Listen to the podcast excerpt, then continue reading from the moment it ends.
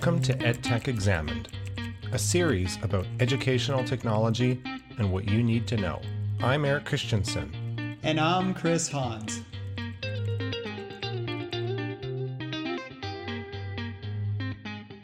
This is episode 17 Time Vampire Strategies. Welcome to another episode of EdTech Examined.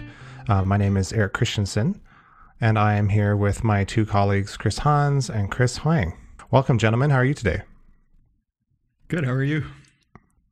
Not too bad. We're all joking about how I'm sitting in the dark. For people who are listening to this, uh, we haven't ventured into the uh, video podcast realm yet, but my office isn't very well set up for uh, lighting when it's dark out. So, I, according to Chris and Chris, uh, I look like I'm doing some sort of seance, some sort of chant. Maybe I'm in a confessional booth. We're not really sure, but I'm going to let the people who are listening and let their minds wander about what I may actually look like. Uh, for today's episode, we are doing something a little bit different. So we're gonna, I'm gonna do a, a very loose interview with my two colleagues. So a little bit of background. Chris Hans is a full time instructor at both Mount Royal University and the University of Calgary in their business schools. And Chris Huang is not only a full time student, but also uh, works full time. I'll let my uh, colleagues fill in the details in, in a second. But because they're so incredibly busy, they also have to be incredibly organized because they do an enormous amount of work, more than most mortals can handle. I'm kind of astounded on a daily basis our idea was that we would discuss uh, top productivity habits since productivity seems to be uh, a popular topic among our most downloaded episodes. And I think it's uh, important to continue with that. Productivity in higher education is interesting. So, Chris, did you want to kick it off a little bit uh, with your intro about kind of how things have changed?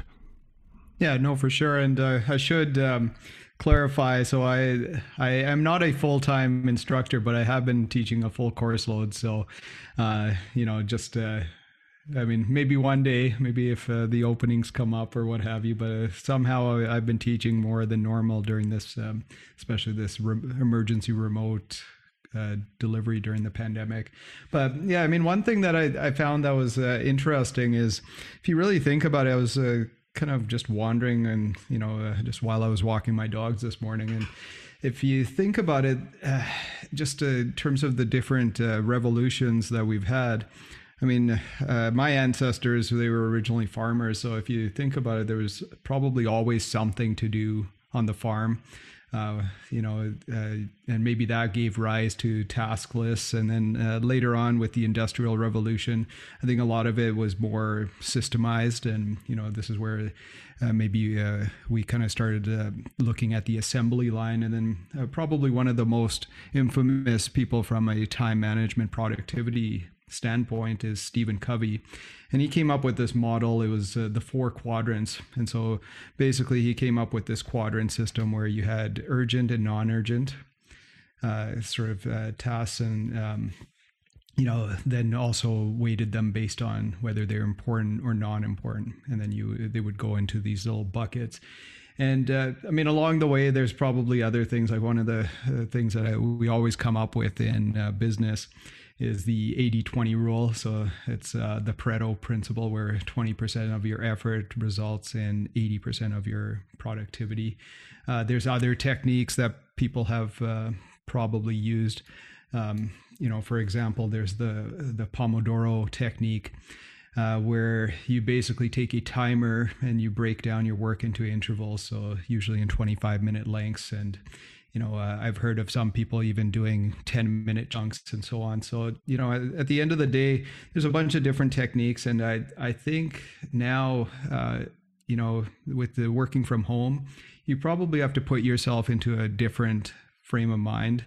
Um, and uh, you may not be as, um, uh, efficient as normally you would be. But um, I, think it's important to kind of just uh, put preface everything that you know this uh, notion of the office environment it really hasn't been around that long, and so you know the way that we've done things. Uh, you know, I think there there's still room for improvement, and I, I think part of it is now, um, you know, and I mean maybe we can even get into some of the the habits that we have, but um, you know, there's certain uh, you know routines that you can maybe implement and systems and so on.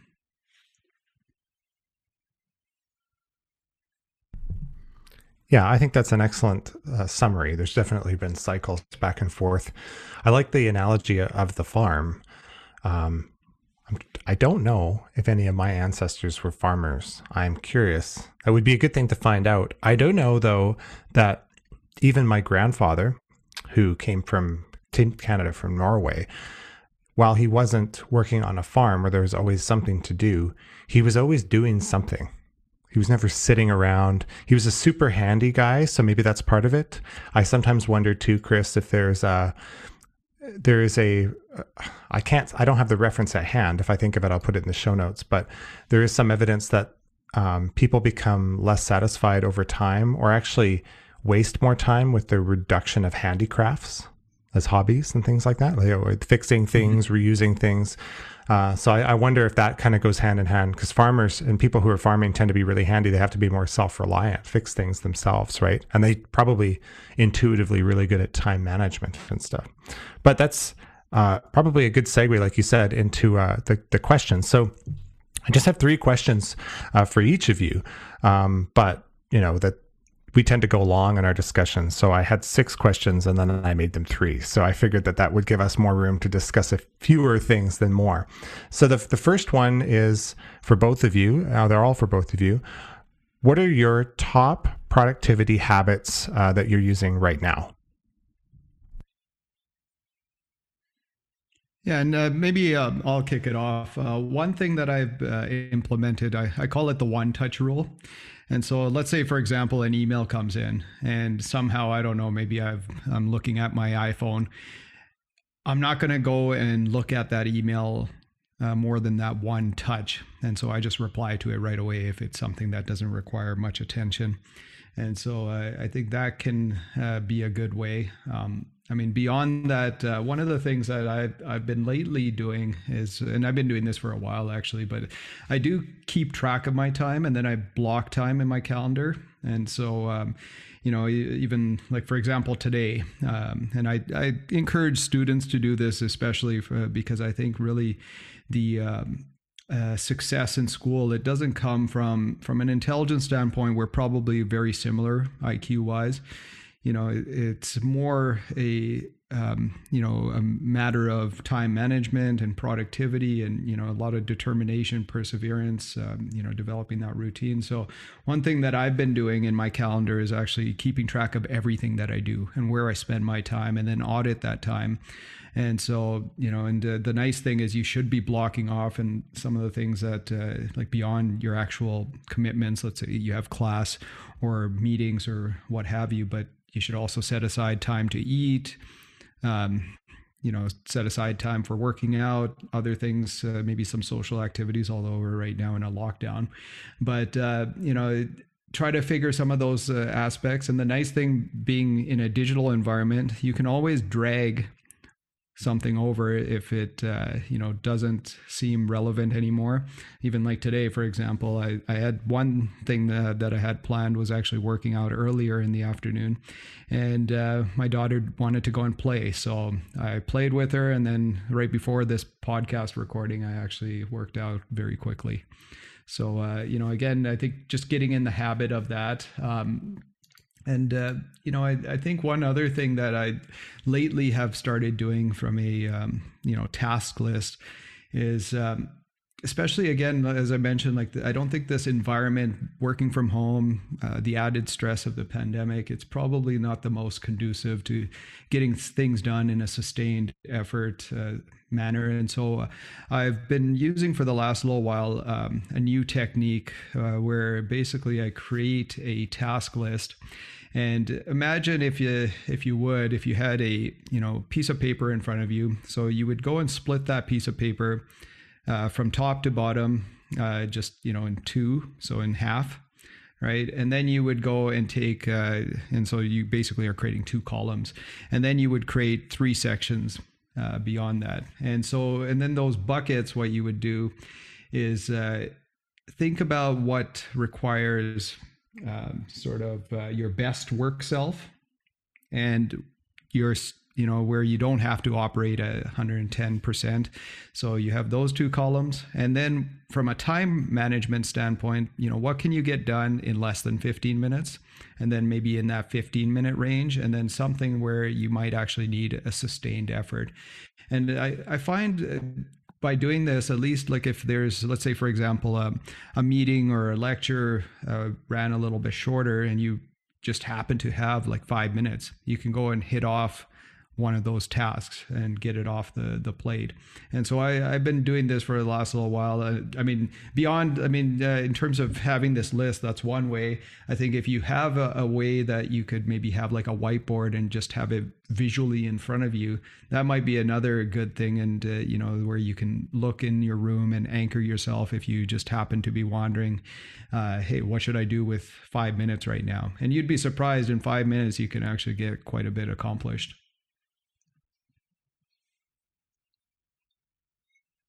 I think Chris, you bring up a good point there. Um, you're, you're talking a lot about the different mindsets and kind of mentalities you need to do or need to need to approach high productivity as opposed to kind of physical tools, um, which we'll get into a bit later. I think the biggest part of keeping yourself on top, keeping yourself on top of your task is to really dial in on the prioritization of what you have on your plate. You really need to be able to understand where your deadlines are. And not only should you be focusing on tasks that are the most important or approaching the most quickly, that's very true. But you also need to be able to hammer out the things that come easiest to you. Should you shouldn't take on the most exhausting task first. You should always try to knock off some easy things off your list. I think a, a lot of the productivity hacks that are discussed is when you keep these lists and these different buckets, the first thing you do at the start of your day is to make your bed.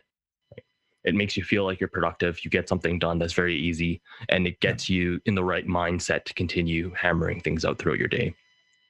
So, the equivalent of that, aside from making your bed, means that when you're looking at a student perspective or an educator or whatever you might be doing, you don't want to be studying for the biggest project or hammering out your term paper as the first thing you do in the morning. I mean, maybe you do, especially if you're cramming and you don't time manage properly. You kind of don't have a choice. But in terms of optimizing your productivity, the best thing you can do for something like that is to review your notes, perhaps schedule your day, um, can hammering things and creating these lists and putting things into your calendar is actually something that's quite productive and makes you feel like you have a good understanding of where things are at and what you need to be doing. I think that's always a great kind of place to, to start off and, and get yourself into the right frame and mindset to kind of approach whatever else is is is approaching. Yeah, and I, I think even just from a planning perspective, I mean, there's a, a lot of uh, uh, thought leaders on this where they talk about having you know maybe a, a, yearly plan quarterly plan maybe like a weekly plan and then a daily plan. And uh, i mean uh, whatever uh, approach that you take i think one of the things that i usually do is uh, try to go and figure out for that week. And uh, every day before i let's say you know you should probably set uh, your normal working hours as well because you don't want to be working uh, throughout, um, and you you know especially from a psychological perspective, you might actually get burnt out otherwise. But revisit what you actually did accomplish during the day, and uh, you know plan out your next day. And when you do wake up, and actually, I've been experimenting the last little while. So usually, one of the things that I do is um, I find I'm most productive, and I've tried this, um, you know, uh, either waking up early or uh, late as well. And really, uh, what it comes down to is whenever nobody's disturbing me. And so, uh, for the last like week or so, I, I had something that I had uh, to complete. It was a project. So I got up early. I got up at like five, six in the morning. Uh, you know, just relax for a little bit. Then I hammered through for an hour. So I blocked off that time. Uh, the same can be said if I do it at nighttime as well. So, but obviously, you should make sure that you sleep enough as well. uh, because otherwise, uh, just your quality of work is probably not going to be the same. And uh, I think also just having uh, a little bit of a ritual. So one of the things that I do is I find that I don't need uh, like a caffeine hit in the first first thing in the morning. I already have uh, enough energy just you know from there. So usually what i do and believe me i throughout my education and then later on in my career i actually didn't even drink coffee until probably i don't know maybe like five years ago. And some people were actually surprised that i'm drinking coffee. But i usually have my coffee in the afternoon. And then i block off the time where i need to you know i need 110% of myself. And maybe it's an hour or two. And i usually do it in the afternoon where i'm just hammering out. Maybe it's something um, uh, you know, I'm working on writing a chapter or something, right? Uh, and again, I, I, think, you know, Chris, you're absolutely right, just in terms of uh, that psychological uh, mindset. I, I actually do go and make my bed in the morning, and that sets the right tone for the day. Uh, the other thing that I also do is I, I take my dogs for a walk every day uh, in the morning. And, you know, I, even at that time, uh, it's usually about an hour. I think it, you know it just sets the right tone for the rest of the day, and uh, just uh, you know who knows, even just from a, a, creativity standpoint, if if that's something that is required for some of your tasks or projects, uh, you never know when that uh, kind of um, bulb might go off or that you get that idea, and it's uh, part of it is too. I mean, I actually do teach a course in creativity and i, I think it's um, one of those things where uh, just like any other skill, you can go and refine. And, uh, you know, it's a matter of going and taking notes and, you know, uh, doing things where uh, maybe, um, you know, you'll find it's funny. You might actually be going and uh, chomping away and even have set aside that time. And maybe it's during a walk that you actually the the connection comes together and you're like oh eureka here's here's the idea. I mean i've done this even for this podcast. Uh, you know i've been designing the covers. And so sometimes i think of a few ideas and i mean i'm a self-taught uh, graphic designer. So uh, but i find a lot of times i'll go and sleep on it. And then the next day it just while i'm walking the dogs i'm like yeah this is how i should come up with the uh, the concept for it. Yeah i think you bring up a some good points, Chris, with the kind of timing of it. And I think the scheduling part for me is something that I've always struggled with, um, and, and, probably kind of antithetical to a lot of the guidelines and um, kind of practices that are that are preached out there. So I, I remember uh, kind of anecdotally at a very young age trying to schedule things into like an Excel spreadsheet, and this was back when I was uh, probably about eight or nine. And I used to play like every sport under the sun. I had like nine or 10 different extracurriculars going. I, I kind of attribute that kind of early training and um, ADHD of my childhood to how I kind of keep up with everything now. But because I had such a dynamic schedule that would change seasonality, um, there'd be it, it, kind of limps and things that would come up, and I'd sometimes I just wouldn't be in the right mood to work on things, and that's true to, to this day. Um, I am not a big fan of scheduling tasks.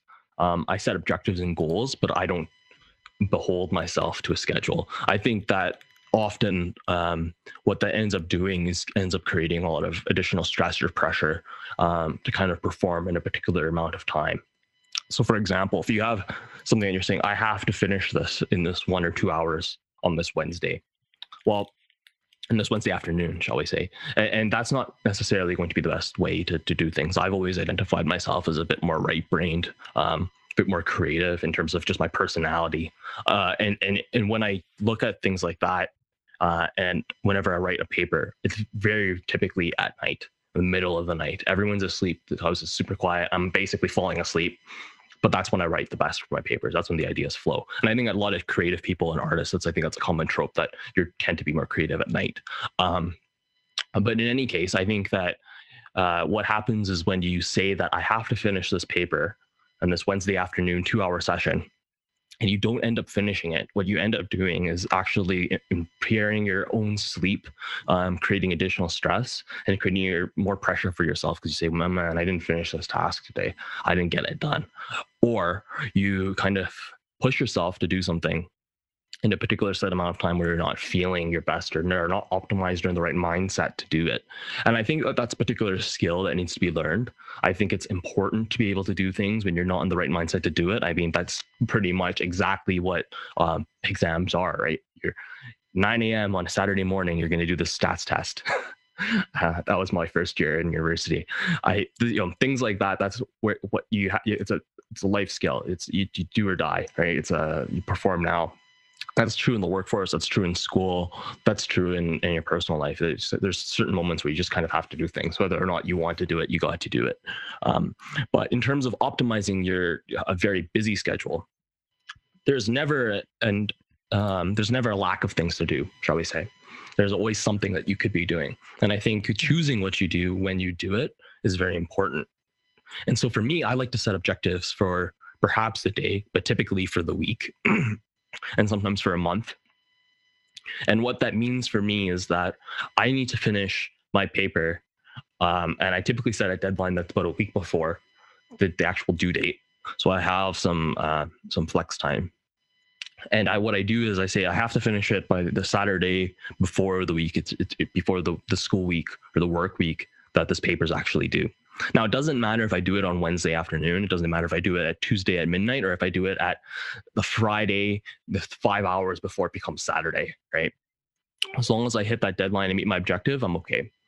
And for me, that's kind of how I like to schedule a lot of my things. I don't stick to a very rigid time management schedule. And what I think that um, the trade-off for that is is you have to have good discipline.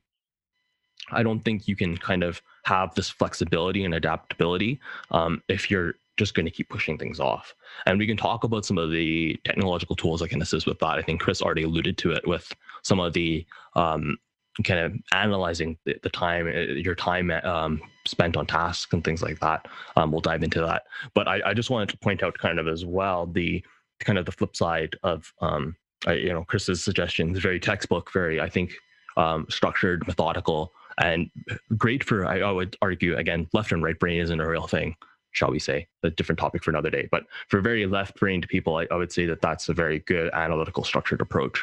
For those of you who are more creative and more dynamic, um, I would pose that you should kind of look at the way I do things, which is much more flexible and and, and loose in terms of how you can get things going. Because uh, the last point about this is uh, for those people, and even if you're you, you don't identify someone who's super creative, when I write a paper at the middle of the night, I can get it done a lot faster than I can trying to force myself during the sometime during the day. And it just happens to be the kind of right frame of mind, the right kind of um, the right kind of uh, circumstances around you, the environment that you, you're set yourself in, as Chris mentions, kind of having that quiet space. I think it's just a matter of having that kind of right psychological mindset that allows you to enable your productivity and not only that, but uh, and maximize your efficiency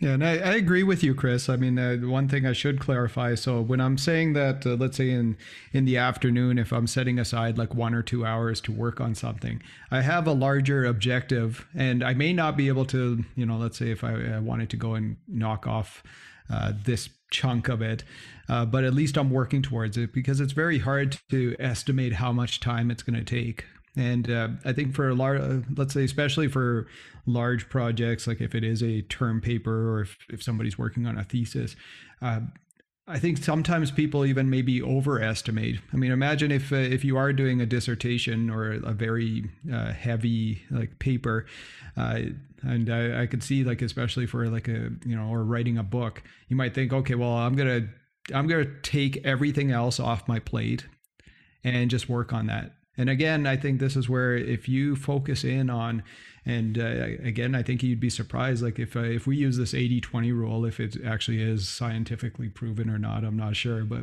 if you set aside two hours a day to work on something, pretty much anything is probably uh, able to be accomplished. Well, that's probably a good segue to the technologies you folks use for um, organizing your time. So the second question is what technologies, so this could be software or hardware, do you use to stay organized? So up until pretty recently, I never um, used many tools, um, I wouldn't even keep a to do list. I would just kind of track everything mentally. Um, and I think part of that is, again, kind of that self care mental health aspect where it's just you don't want to get yourself overwhelmed and you don't want to to have kind of uh, too much to stare down at. If you have a to do list that's five word document pages long, it just seems so um, inconquerable. But if you have little bits and pieces, um, it makes it much more manageable. Now, of course, that requires intense discipline. And as I've taken more and more stuff on, I think I'm technically working like eight or nine job positions right now. Um, that means that I've had to make use of things like a calendar. Um, and it doesn't, it still doesn't mean that I will, I, I still don't keep like a massive to do list. Um, I still set all those objectives mentally uh, that I mentioned prior. Um, but what I do um, ensure is that I put the actual dates in my calendar because I've been remiss at trying to remember all these for a while. Maybe I'm just getting old and I'm losing some of my mental capacity that I can't um, keep track of all the due dates and everything kind of in my head. But I think that is kind of just an initial kind of very basic thing. Just keep things in a calendar, whether that means you keep an agenda or day planner or calendar. I think the use of a digital calendar is particularly useful because it gives you those reminders and you can kind of look at your day at a glance. Um, as Eric kind of mentioned earlier, between having a full work day um, and then school lectures kind of scheduled in, especially with Zoom links, it's great to have them in your calendar now um, and to have that downloaded in you can see at a glance where you have time for productivity throughout your day and to, to actually do work as opposed to um, anything else. And i think that's a great way to kind of take a, a look at your at your day at a glance. The other thing i would do though is i would um, even before i would keep track of things uh, kind of in in that way is I'd always keep a yearly calendar at the very least or a monthly one, and I'd write down all my to do dates on a. I have the one of those big um, laminated U of C ones, so like a desk calendar I'd hang it up on my wall and then just fill in any of the dates and then keep track of that. Um, but what I think that also um, kind of looks at is how you want to approach um, delegating your time. So when you want to analyze your time and look at what you're actually doing, you can get very methodical and nitpicky and and, and block certain parts off on your time. Um, I, I, think the the reality of life is that you're not necessarily always going to have that. Things move around all the time. I mean, lectures get moved and canceled. You're not going to eat dinner at the same time every day. God knows I don't. Um, so I and even it, this is an entirely different topic now. I don't want to get down the rabbit hole, but even with sleep, you're supposed to sleep at the same time every night, wake up at the same time every night.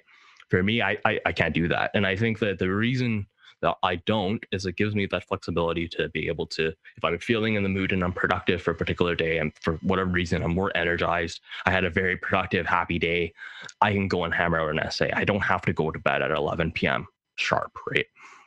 It means I can stay up till 3 or 4 a.m. and it means that I can wake up whenever. And, and I think that that, that kind of flexibility um, is very important and keeping yourself dynamic. Now, having said that, you want to be able to understand how you're using your time. And so one of the great ways to do this is there's screen time that's built into any of the digital app or digital phones and laptops and things like that these days, right? Which analyzes your amount of hours and minutes or percentage used for particular apps. Um, or uh, websites or anything like that as well. I think that's a great way to kind of analyze and use your time. Now, having said that, um, for me, I don't do a lot of work on my phone. Um, even on my laptop, it's it's not very distinctive since there's a lot of overlap between the different websites and different uh, browser platforms and whatnot between my different duties. So it's not a great way to track it. I mean, I might spend 50% of my day on Microsoft Word, but what does that really tell me? I don't really know um, how that breaks down uh, the different tasks and, and, measure my efficiency. And again, I don't like to get too analytical about it. I think it's much more of an, I, it is a science, but I like to treat it more of an art because I think as human beings, we're very dynamic and uh, spiritual and uh, different uh, kind of dynamic people, not very easily categorized into neat little boxes. But I digress. The point is, is that you want to be able to analyze and look at your time. Um, but obviously don't turn it into a monster task. You're not going to be able to maximize your efficiency just based off of analyzing it. Um, but you want to be able to see if you're wasting all your time on social media or something like that. You want to be able to block it off. And having said that, once you get to that point, I think the important thing to get to is with that social media that there are a lot of different apps and content blockers, similar to those child protection blockers that you can stop yourself. I know a lot of my friends do this. You can actually physically stop yourself from opening these apps. You have to enter a password or something like that, um, or it blocks it out for a particular amount of time. Those are very effective for a lot of people. Um, the other thing that you can do is that uh, you want to be able to assist and kind of keep your um, frame of mind going. So for me, I actually really don't like quiet um, environments, and I, I, don't do good work in quiet environments. I always need to have background noise. So what I typically like to do is I either turn on the TV and just have something playing in the background. Probably a show I hate, to be honest, so I don't want to watch it. um, the other thing I like to do is I put on music or I put on even podcasts and YouTube videos and things like that and let them run in the background. And what that does for me is it keeps track of my time, right?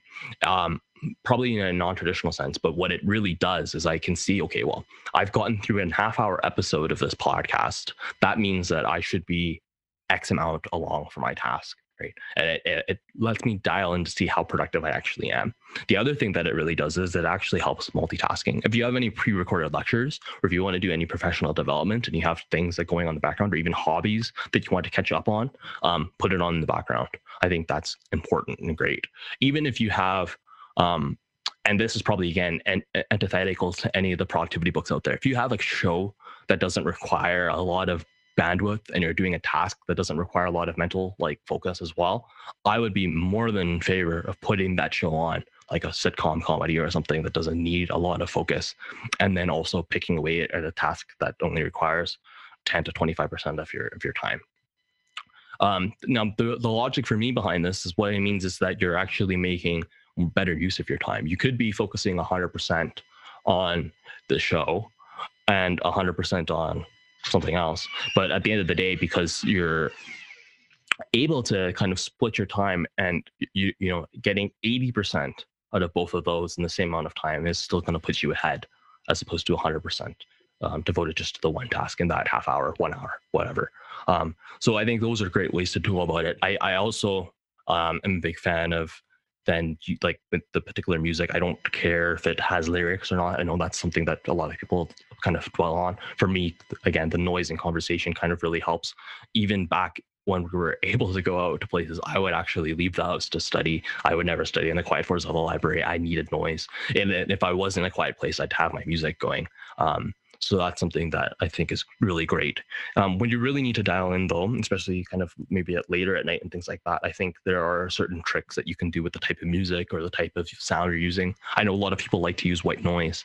The other thing that I really like, and again, very antithetical. Um, so the psychological the psychology of music in terms of how it influences your brain. Um, if I'm particularly tired in the middle of the night and I'm working on a paper, listening to metal or heavy rock is actually going to keep you up and keep you energized. And I think that to me, that gives the right balance of mellow creativity at the the top of the night, and then also kind of enough to stimulus to keep you up and uh, and alert. So that those are some of my kind of tips and tricks. I kind of rambled a bit here. Um, maybe Chris, you wanted to chime in in terms of some of the other technologies and how that kind of can play in. Yeah, no, absolutely. I mean, maybe just uh, before I get into that, I, I, I think it's important to go and uh, point out. I mean, you're a fairly intelligent guy, so I think, uh, you know, in my experience, what I've noticed is a lot of people they're able to go especially those who have maybe high IQs and stuff, that they can go and manage those tasks in their head. But for most people, you you know, it wouldn't hurt to go and write things down or use like a calendar and use some of these aids. And as you get older, uh, you know, I uh, I describe my brain as like a hard drive, which is getting overloaded, and it's uh, it's actually full of a lot of useless things. Uh, but uh, you know, I think it, you may as well use some of the the technology that's at the, uh, your disposal. And I mean, it it doesn't have to be super high tech either. So some of the things that I use, and so um, I'm on the Apple ecosystem primarily. I mean, I do have a PC as well, but uh, I do use the iCal and so that syncs up my calendar right across my phone and my um, uh, computer, so my laptop. I can also, if I, uh, let's say, if I am on my PC, I can also just log in through the web and see uh, some of those uh, aspects. Um, I do keep uh, everything both uh, physically. So if there is some stuff, like if I come across, I keep it in a, I call it a, um, a physical idea bank. And then I have like folders as well. And now um, one of the things that I've done is especially things that I might need and to keep my um, file management at ease if it isn't anything um, super confidential. I've been putting that on iCloud.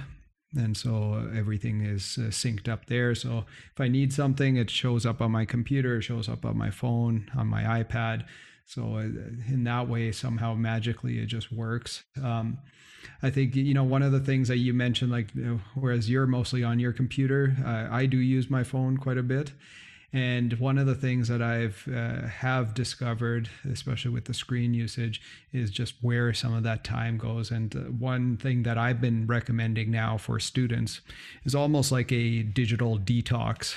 And you know, it might sound harsh, and maybe you know uh, the interim method is something what you described is where you can lock your screens, but uh, I think you really got to decide for yourself um, and start thinking about, you know, for these social media apps, especially, what exactly are you getting out of it? And, um, you know, I think it might be the year now that you just take a detox. Maybe you take a month off.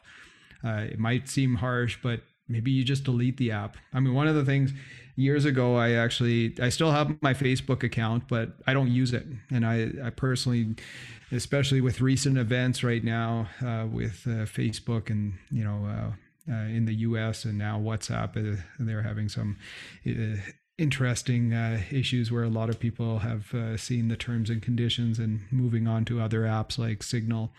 Um, you know, I think it's it's important just to you know, maybe for something like that, like I've just deleted the app altogether. One of the reasons why I actually did that was I noticed my battery was getting drained quite a bit because uh, Facebook Messenger and Facebook and, you know, they were just running in the background all the time. So I, I just deleted the app altogether. If I ever need to, I can go and log in through the web. I'm thinking of doing the same for Instagram because I've noticed it's almost like you get like a bit of a rabbit hole. Somebody sends you a video. Next thing you know, half an hour of your time is gone.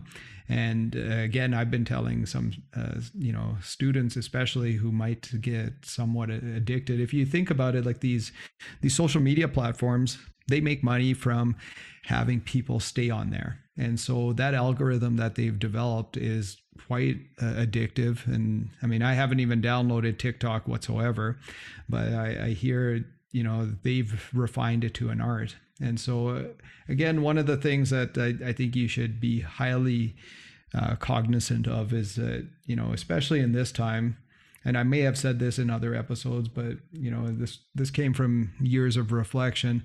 At the end of the day like let's say recent events so you know the pandemic covid is not in our control the economy is not in our control. What's happening in the U.S. and I mean, uh, especially with uh, even right before we started this episode, Chris was asking me, "Hey, did, you guys see what's what was happening in the Capitol building?" And I just cut myself off of that.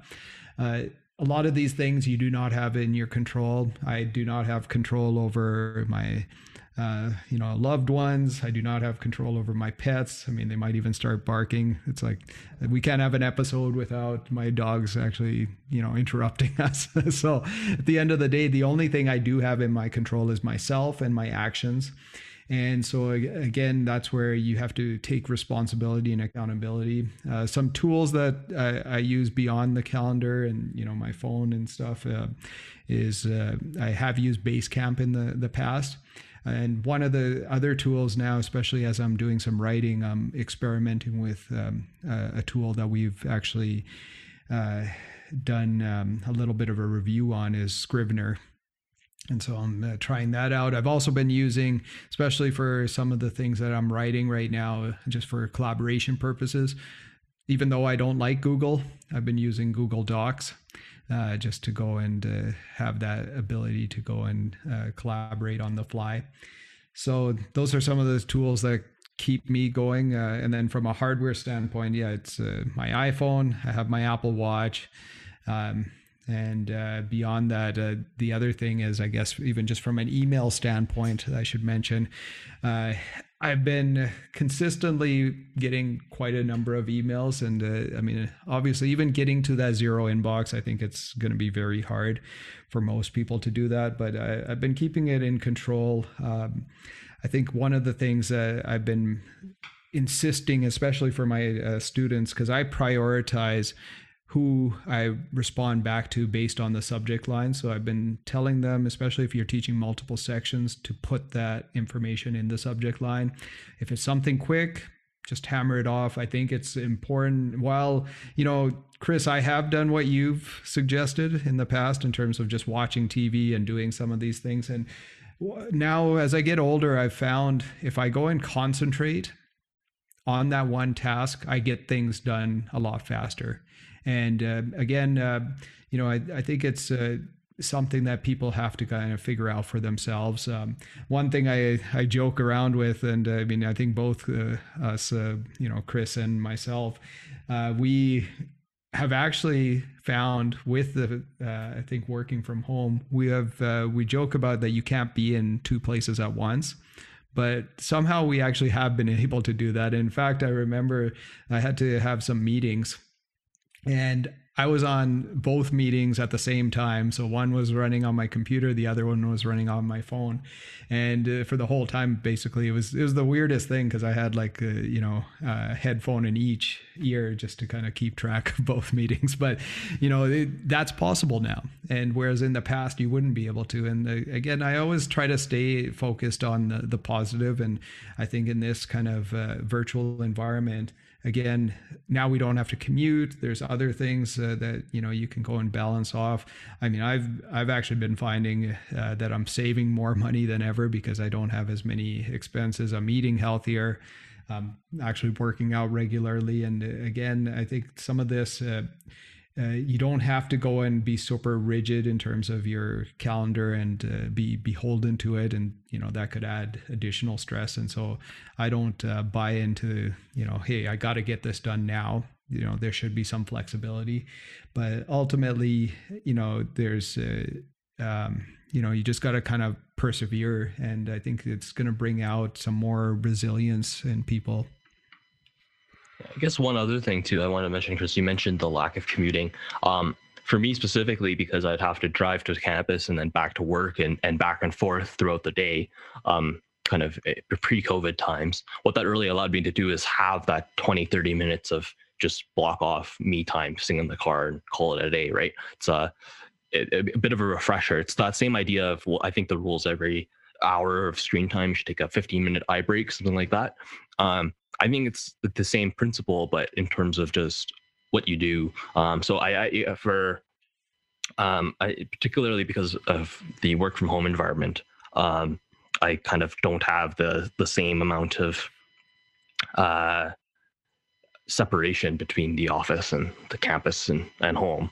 Um, what I typically like to do these days is for some time during lunch, I will pick uh, at least 20 or 30 minutes just to lie in bed and maybe I'll bring my laptop or whatever and watch a video. But uh, it's, it's getting away from the desk, I think, is very important. The other thing is throughout the day when you're working on different tasks, I think having different environments um, yeah. where you're sitting, um, not whether or not it's you're sitting and standing desk, but then moving to the kitchen counter, chilling on the sofa, heading down into the basement, even working from bed a little bit isn't necessarily always a bad thing. Um, I don't recommend that as your primary workspace, but um, having one or two tasks that you can do from from bed um, is never a bad thing. I would I would argue. Yeah. Um, so just ch- changing up your your environment and making sure you're comfortable, and even how you sit, your lighting, your your overall room and environment, I think it's very important. Um, and making sure and aligning what those tasks can be. So if you have an annoying dog in the background, um, like I do, or Chris's annoying dogs, or they're always causing a commotion, you can do a different task and you can kind of appease them. I mean, there are certain things that I know I can hammer off um, like reviewing notes or whatever, where I can be playing fetch with my dog. Can be throwing the ball and just giving me the notes, and that'll be fine. And I can do that from the couch. I don't need to be at my desk to do that. And it puts you in a different mindset in terms of how you feel. It, it's similar to kind of like a reading chair, right? Where you have your book and you you chill on your ottoman, you put your legs up, and you're just kind of reading, um, something like that. And, and for me, again, typically I'll have the TV going in the background. So maybe again, not the most productive, but what it means is that you get a balance of that that bit of mindfulness and kind of what works best for you. I'm, I'm a big proponent of multitasking. A lot of people say it doesn't exist. Um, I think Chris is kind of in that happy medium of probably where we should aspire to be, especially based on the uh, kind of the textbooks and the scientific research would suggest that that's probably the best way to to make sure that you you do have a bit of stuff bound uh, blocked off and uh, have that good balance. But I know a lot of my friends as well who are very successful. They strive on having things crammed and setting deadlines for themselves and doing things the night before. And I mean, not an advisable strategy, but at a certain point, kind of they've I've been asking me about productivity strategies and stuff over the years. Um, probably like I've known some of these people for like over a decade now, and kind of over that that discussion period, it's I've kind of gotten to the point where it's well, why are you asking me? It's working for you don't try to be me, right? Do do what works for you. So I think that's the, the, if anything, the most important thing is just to, as Chris says, figure out what works best for you and stick to it. Because um, I I don't think there's a magic bullet that's going to be able to answer everything. Yeah. Yeah, and I mean, uh, even Chris, like uh, it's uh, it's good that you bring that up. Like, I mean, you're still young too, and obviously, you know, you things change over time. And I I was just like you. I would go even in bed. I would be working away right? And uh, watching tv and working away and stuff. And then i found that uh, you know th- there was no separation and basically the work uh, kind of life was bleeding into my personal life. And so one of the things that i've done over the last few years is actually deline- uh, delineated separate space. So like i have my desk this is where i work on my office stuff and that's it right? I, I don't bring it up into the living room anymore. I don't bring it into the bed like the you know that's where i've now even just maybe probably from a psychological standpoint i know that my work i mean when i'm sitting at my desk this is where i'm going to get it done and i'm going to power through it. That being said i mean again there has to be some flexibility and if there's something that needs to get powered through you can go and do that. But i mean for during this entire pandemic time i have not moved my laptop i think more than twice I just leave it down here. Probably not the best thing to have it just sitting here. I mean, you you should probably let your battery get um, uh, you know uh, wasted a little bit or used up. And but uh, at the end of it, it it just that separation i think it's made me a little bit more productive that way. Um, and then I, I think the other thing that people also probably misunderstand is that even when you're saying or if anybody leaves something to the last minute hopefully you actually haven't left everything to the last minute. And i, I think you know let's say if it was a term paper coming up with that idea for that term paper uh, you know doing some research over an extended period of time. Like our brains i describe them as the most powerful you know computer processors in the world. That being said you know they aren't computer processors. You can't just run them at you know full tilt like m1 uh, chip that uh, apple has uh, where you know you have to let it uh, breathe. And uh, again that's where if you you know how i mentioned earlier sometimes you just don't know. You know, you might have researched something over the last month and somehow now the neural pathways have come across. You're walking your dogs and you come up with the eureka moment. And so, uh, again, it's just a matter of uh, uh, at the end of it, uh, I think sometimes when you're most relaxed, that's where you might actually find the most beneficial uh, and most innovative uh, kind of ideas come up. Mm-hmm. And maybe we'll put this into a blog post, Chris, but I think my friends that I mentioned who do that very heavy cramming are typically kind of perfectionists or e- e- either kind of that or, or laissez-faire in terms of they don't care about the task at hand right? They're just kind of something they have to do. And i think what that limited time period really forces them to do is just choose something and go with it right? Um, that they don't have time to to nitpick and dilly dally between the different options. They don't have time to kind of um, weigh through it or, or kind of analyze at a philosophical level why they're doing this. They just know they have to do it and they get it done. Um, so I, I, I think it depends heavily on personality and, and how you kind of like to prefer and do work. Um, I think it's interesting when you bring up work life balance and things like that. I know a lot of my my friends give me crap all the time about how, how hard I work and kind of the hours that I put in. Um, where I, yeah, I typically I, I'm working through whenever I'm eating, I'm still working. Um, whenever I'm watching TV, I'm still working. Um, it's it's a multitasking thing for me, but I guess kind of through that multitasking, for one, I'm never using 100% of my brain capacity for a particular task, right? I always have music or something else going on in the background. I always have something else that I'm enjoying that's going to allow me to kind of get a bit of reprieve. Uh, whenever I take a break and you're talking about the social media and things like that, Chris, I think perhaps also we come from different generations. So a very vast different perspectives. But uh, a, a, quick social media break for me is, is a great kind of way to just um, recollect and, and, kind of settle down. Uh, to me, that's where where I spend most of my time on social media. It's in, in small bursts throughout the day. And what I find that that also allows me to do is I can keep track of all my social media. I'm not doing a binge that I get down into a big rabbit hole at the end of the day or at the start of the day, but I'm spending five minutes every hour um, adds up to still a substantial amount of time. But it allows me to to stay on top of things and also kind of pull back a little bit throughout my day. Um, the other thing that I think is very important from a productivity standpoint is trying to choose things that you like to do um, as much as you can right? I think when you're talking about balance and um, having passion for things, we talk about how that the old adage goes: if you pick something you're in love with for a job, you never work a day in your life. I think that's very true for um, a lot of things, but ultimately, you're going to have to do things that you don't enjoy doing. What that means is that I think you have to hammer out the things that you do enjoy doing and have a balance of that. You don't want to be like every day this week is going to be spent on something that I hate, and then the rest of the month is going to be on things you like. I don't think that's healthy. I think you need to have a bit of balance between the two tasks, and I think you need to have a bit of um, a, a working way to get through that. And I think also when I have tasks that I particularly don't like doing, having something in the background that uh, can kind of alleviate some of that annoyance or stress or whatever you want to call it allows me to kind of get through it faster and kind of um, get that uh, task done. To me, that's the best way to to get through things that you don't want to be doing, but you kind of have to do. Yeah, no, absolutely.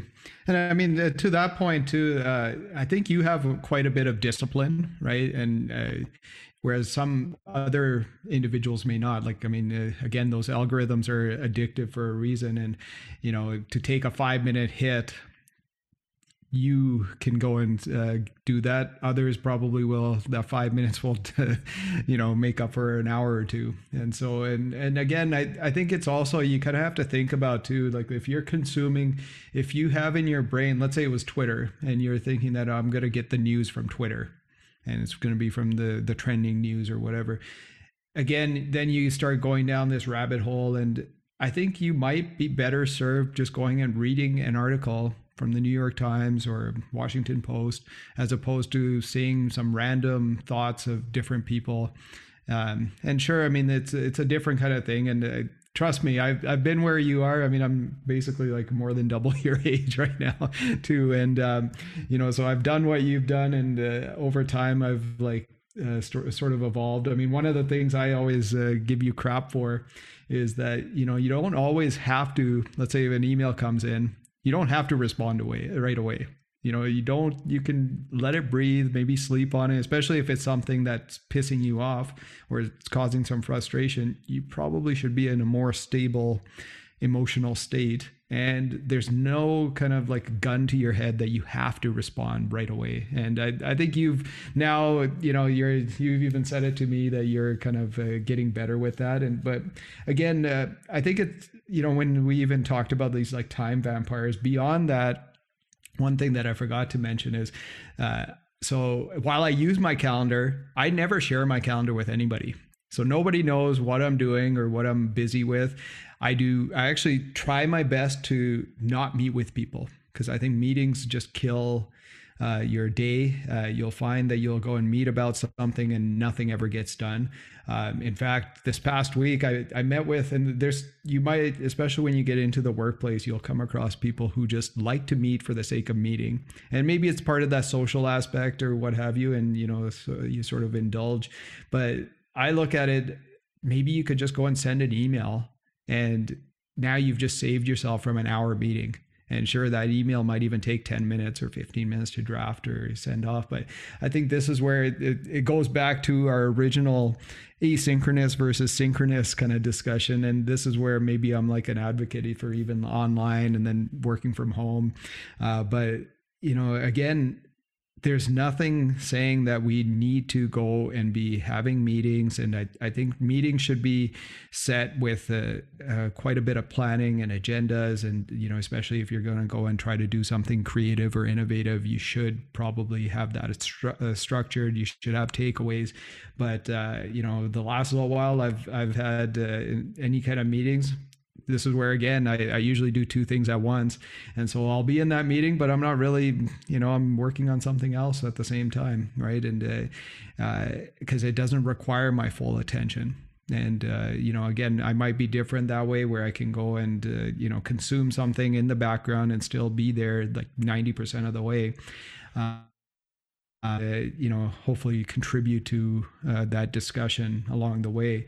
But I'll go and maybe say take something that it isn't super time intensive and doesn't require 100% of my effort or sustained effort, and I'll be hammering away maybe some emails at the same time.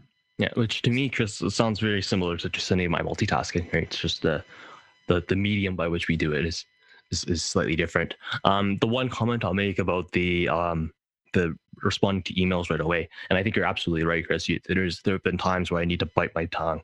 Um, absolutely, when especially there's um, a frustrating email that comes through or something like that. that. And I think we've all had those. But for me, I'm one of those people who's very anal about the the red dot on the mail app on your phone, and just in my inboxes in general, everything needs to be red. everything needs to be yeah. uh, addressed. And and for me, keeping on top of that, I know I always have coworkers and, and friends who are drowning in emails, and I almost never understand it because I've backed up for my friends before um, at work and whatnot, and I, I'll manage like three inboxes at once. Is sometimes is what I'll end up doing, and I'll get them down to zero, all three of them, right? And it's just a matter of not letting things build up and not um, kind of addressing things as they come up, kind of as you say, Chris, the the, the quick and easy ones, right?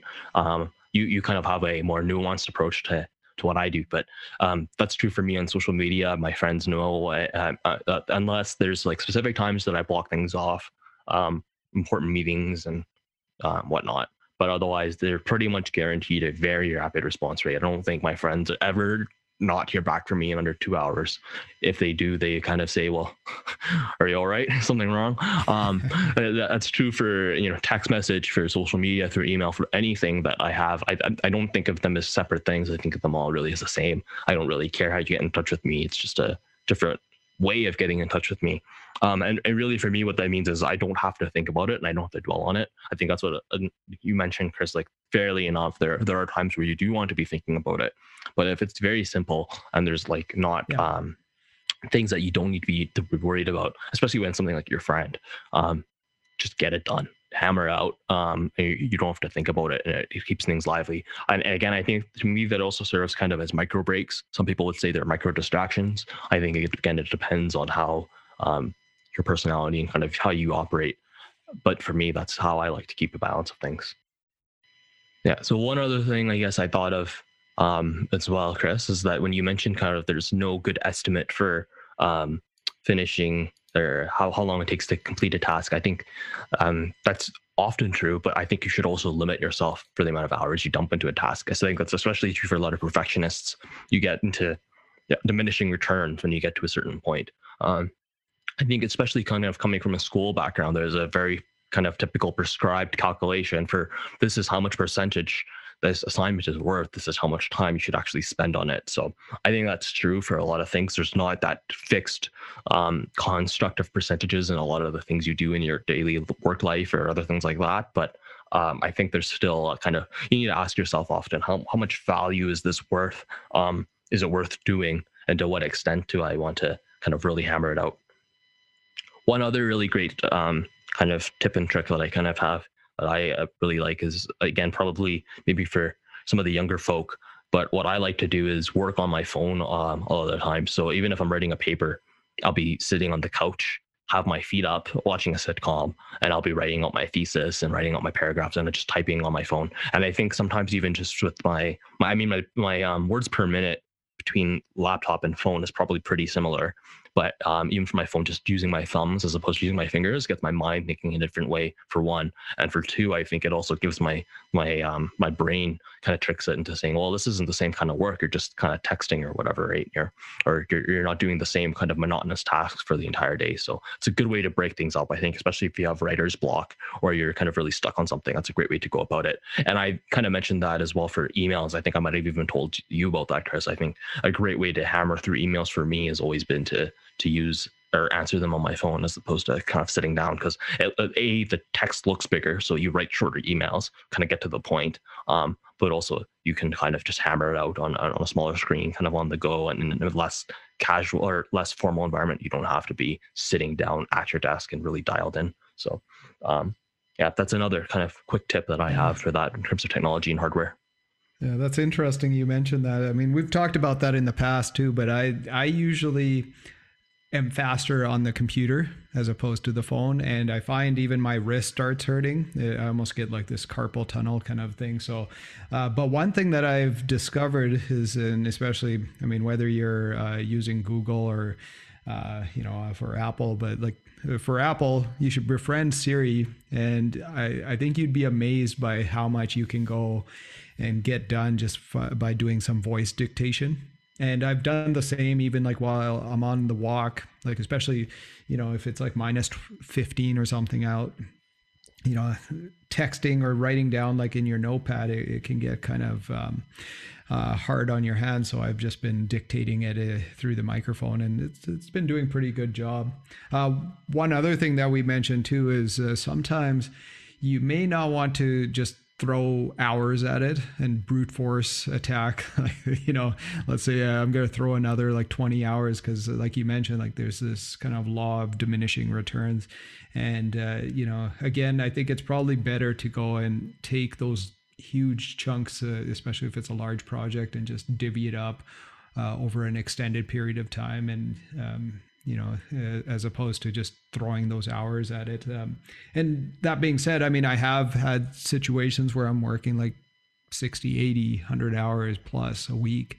And sometimes you have to do it. Um, I know that there's a lot of people who uh, they talk about like it's almost like, you know, uh, uh, people even talk about you have to hustle and if you don't hustle, but everybody has their different kind of ways to it. Um, I find uh, while I've given this advice in the past, but I, I think while it's important to be passionate about something, right, and knowing what you you like and you enjoy, at the same time, it's also a matter of going and figuring out what your superpower is and figuring out, um, you know, where you can get the the most done and what your strength is.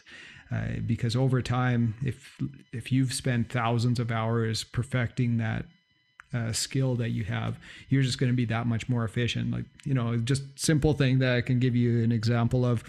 Uh, sure, I can go and do graphic design, but it takes me like four times longer than, let's say, my uh, colleague that um, is our creative director.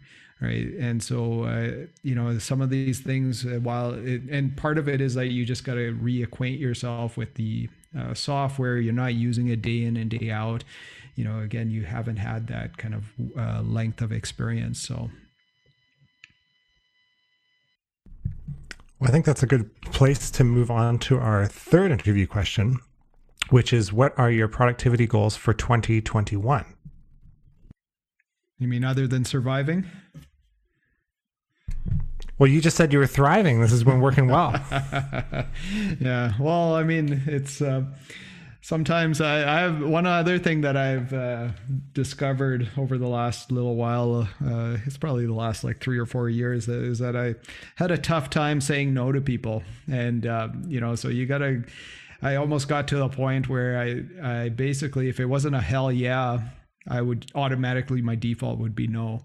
But I mean, it's it's going to be a challenging semester. Um, you know, the, just the way that it's structured, and you know, um, again I think one of my productivity goals and what, what I'd like to achieve, anyways, is um, and I'm kind of evaluating it right now, but I, I think I'm going to do a little bit more of that uh, digital minimalization and detox. Uh, and uh, part of it is, again, this is where when I mentioned earlier that you, you know the one thing that you have in your control is yourself and your actions. And so one of the biggest time vampires that i've identified in uh, is social media.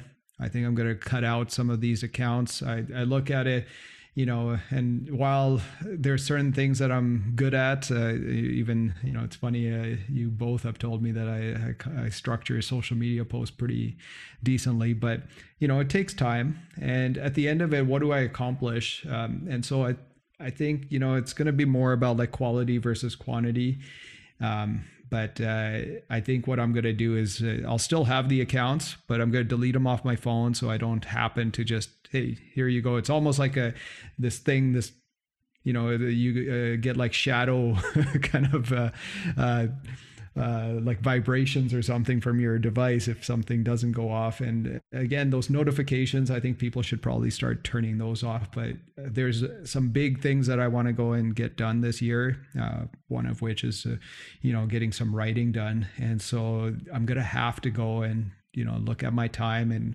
see what I can go and cut to make myself a little bit more efficient and productive. I think for me, um, the big thing is just trying to figure out how I'm going to be able to do all these things when uh, you get back to the new normal, which kind of seems to be the uh, the the the goal for kind of the end of 2021. Um, throwing some salt again, but uh, seems like that's the idea of, of, of the timeline of, of what we're hearing for where things are going to kind of shift back to a, a kind of a, a hybridized but kind of pre-COVID environment uh, I you know last semester I think one of the, some weeks I would work upwards of about 75 hours a week um, just on my day job. And then I'd have about six or seven other kind of volunteering or part-time jobs like teaching assistant or something like that um, at, the university. Um, and then in addition to that I was taking six courses. Um, so kind of balancing that uh, with an added commute and other things and, and increased social life hopefully. Uh, at the end of all this is, is probably kind of what i'm going to see. And what, what chris kind of pointed out exactly you got to figure out what you want to cut out and um, where you want to draw the line on certain things. But in the meantime i think i'm just plugging away at the the things i do have on my plate. Um, one other thing i just wanted to mention as well uh, I never have notifications on for any of my things. Um, and what I mean is my phone's always on silent. If someone needs to get a hold of me, I always have my phone out um, and available. When I'm on, I'm on. Um, when I'm off my device, I'm off my device. And so that's what I do. I have always no vibration, no ringtone, no nothing. It's always silent. Um, and that's, I think, ever since I've had a cell phone, that's been my doctrine. Um, it's just when I have my phone out and I need, I need it, um, and I'm on it, then you can get a hold of me instantly, no problem. But when I have my phone away, no way. Um, and and exceptions to the rule, if I'm expecting an important call, I'll put my ringer on. But for the most part, that's how I approach it. Um, and, and as well, I think the the other thing that's really important about the um, overall kind of again the, the the kind of social media thing, uh, there are great ways to kind of um, look at how you're actually using the apps, right? So for me, like if I'm on Facebook or something like that, very rarely am I actually scrolling through the feed. It's more more or less I'm on Messenger, just chatting with my friends. Um, and the other thing that I like to kind of browse through is I'll happen to pop on the marketplace a lot. I guess uh, for those that don't know, one of the hats I wear is, is a uh, kind of guitar dealer thing. So I like to to look at uh, the used local classifieds uh, kind of on all platforms. So I, I, make leverage of that. But beyond that, I don't try to scroll too far on my Facebook feed. Um, as for Instagram, I think one of the great ways Chris mentions the videos, I don't go into the Explorer. I don't search for hashtags. I don't do anything like that. It's the content that I've curated that I want to watch and I want to look for. That's what I scroll through. And that's about it. Maybe I'll send some messages with some friends, but um, I think kind of paring down how you consume the content and what you actually get out of these um, apps is very important. Um, and I think that's true even for YouTube. I, I'm a very, I, I log in and I have my subscribers, uh, or uh, my, uh, the, the, the channels I subscribe to, should I say rather. Um, and those are the, those, that's the content I watch. I'm not on trending and then hopping through to the next suggested video and going down the rabbit hole. It's a very set list and very routine list of these people upload X amount of time a week. Um, this is how much content they put out. This is when they put it out. This is how long their content is, and I consume that kind of religiously. Um, and again, I think that that kind of helps keep myself on schedule because I use that as a benchmark as well, just kind of throughout my day.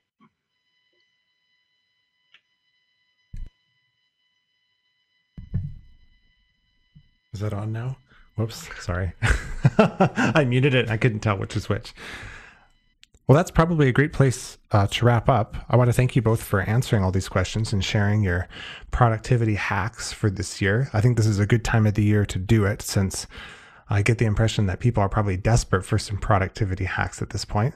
So, thanks very much, gentlemen, for taking the time to answer these questions and interview for this episode. It's been fun. Uh, my pleasure. And always a pleasure, Eric.